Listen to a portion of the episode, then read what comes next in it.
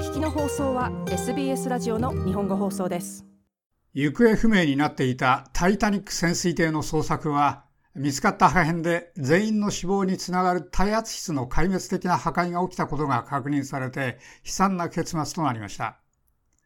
アメリカの沿岸警備隊は海面から4キロ下にあるタイタニック号のへさきから488メートル離れた場所で破片が見つかったことを確認して、行方不明のタイタニック潜水艇の捜索は悲劇的な結末になりました。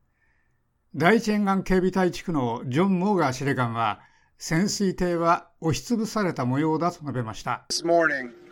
an ROV or remote operated vehicle from the vessel Horizon Arctic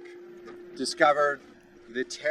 ホライゾンアークティック号の遠隔操作の車両 ROV が今朝海底にあるタイタニック号のへさきからおよそ1600フィートでタイタン潜水艇のビブのコーンを発見しました。ROV はその後さらに破片を見つけました。統合司令部内の専門家との相談でその破片は耐圧室の壊滅的な喪失と一致しました。この判断に基づいて我々は直ちにその家族に通知しました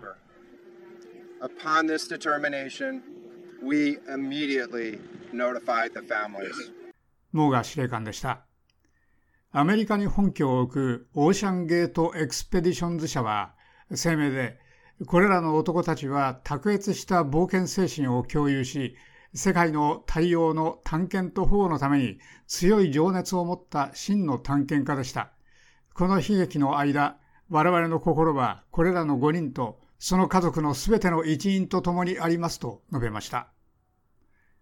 乗っていた5人は、58歳のイギリスの富豪で探検家のヘイミッシュ・ハーディング氏、48歳のパキスタン生まれのビジネス王シャザダ・ダウード氏と、その19歳の息子サルマン君で、2人ともイギリス国民です。そして77歳のフランスの海洋学者で、タイタニック号の専門家、ポール・アンリ・ナルジョレ氏。彼はタイタリンクの残骸を数十回訪れていました。そしてオーシャンゲートのアメリカ人創設者でチーフエグゼクティブのストックトン・ラッシュ氏61歳です。彼は潜水艇を操縦していました。数カ国からの救助隊は全長6.7メーターのタイタンの何らかの印を求めて数千平方マイルの広い海を何日もかけて飛行機と船で捜索してきました。この潜水艇が支援船と連絡を取れなくなったのは日曜日で、2時間の予定の潜水を始めてからおよそ1時間45分後でした。モーガー司令官は、潜水艇の故障がその時起こったのか、それとももっと後なのかは早すぎてわからないと述べました。問題は壊滅的な破損が起きたタイミングです。今はそれが分かるには早すぎます。我々はこれまでの72時間とその後にわたってこの捜索を続けてきたので、その海域にはほぼ連続的にソナーブイを置いてきましたが、それらのソナー V がその海域にあった時には何の壊滅的出来事も探知しませんでした。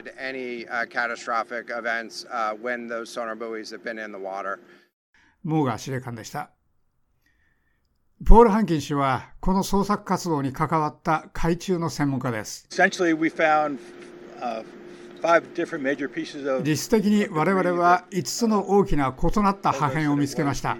それは我々にタイタンの残骸だと言いました。我々が見つけた最初のものはタイタンの先端のコーンでした。それは耐圧船体の外側です。それから破片がある大きな区域を見つけました。その破片の区域内で我々は耐圧船体の先端のベルを見つけました。それが壊滅的な出来事があったという最初の印でした。ハンキン氏はこのように述べました。ハンキン氏は2つの破片の区域が見つかったと述べました。その後間もなくその破片の区域内で2番目のそれより狭い破片の区域を見つけました。我々は耐圧船体の反対側の端を見つけました。船尾のベルです。それは基本的にその耐圧船の船体を形成する一部です。我々はその破片区域の地図を作り続けています。提督がお話したようにそこがどうなっているかを完全な地図にするため我々にできる最善を尽くすでしょう。ハンキン氏でした。マイケル・ギレン博士は20年前にタイタニック号の残骸に潜った科学者でジャーナリストです。彼はこの観光用潜水艇に何が起きたかに関する完全な国際調査を呼びかけておりこのオーシャンゲートエクスペディションズの潜水艇の沈没の原因がはっきりわかるまで現場への旅行はすべてやめるべきだと述べました。何がおかしくなったのかを理解するために、この船を見つけることが絶対に不可欠です。その種の情報を得る必要があります。それは今、争う余地のない理由で壊滅的な故障だったはずです。私は証拠を見ましたし、科学者として簡単なことだったはずはありません。ギレン博士はこのように述べました。沿岸警備隊のモーガー司令官は調査は終わっていないと述べました。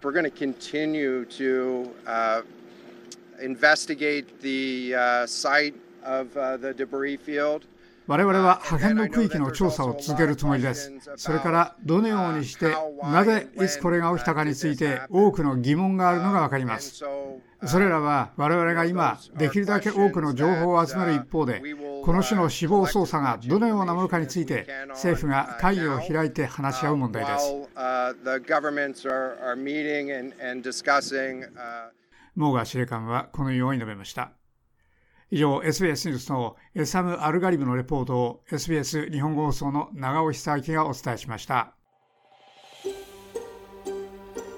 もっとストーリーをお聞きになりたい方は iTunes や Google ポッドキャスト Spotify などでお楽しみいただけます。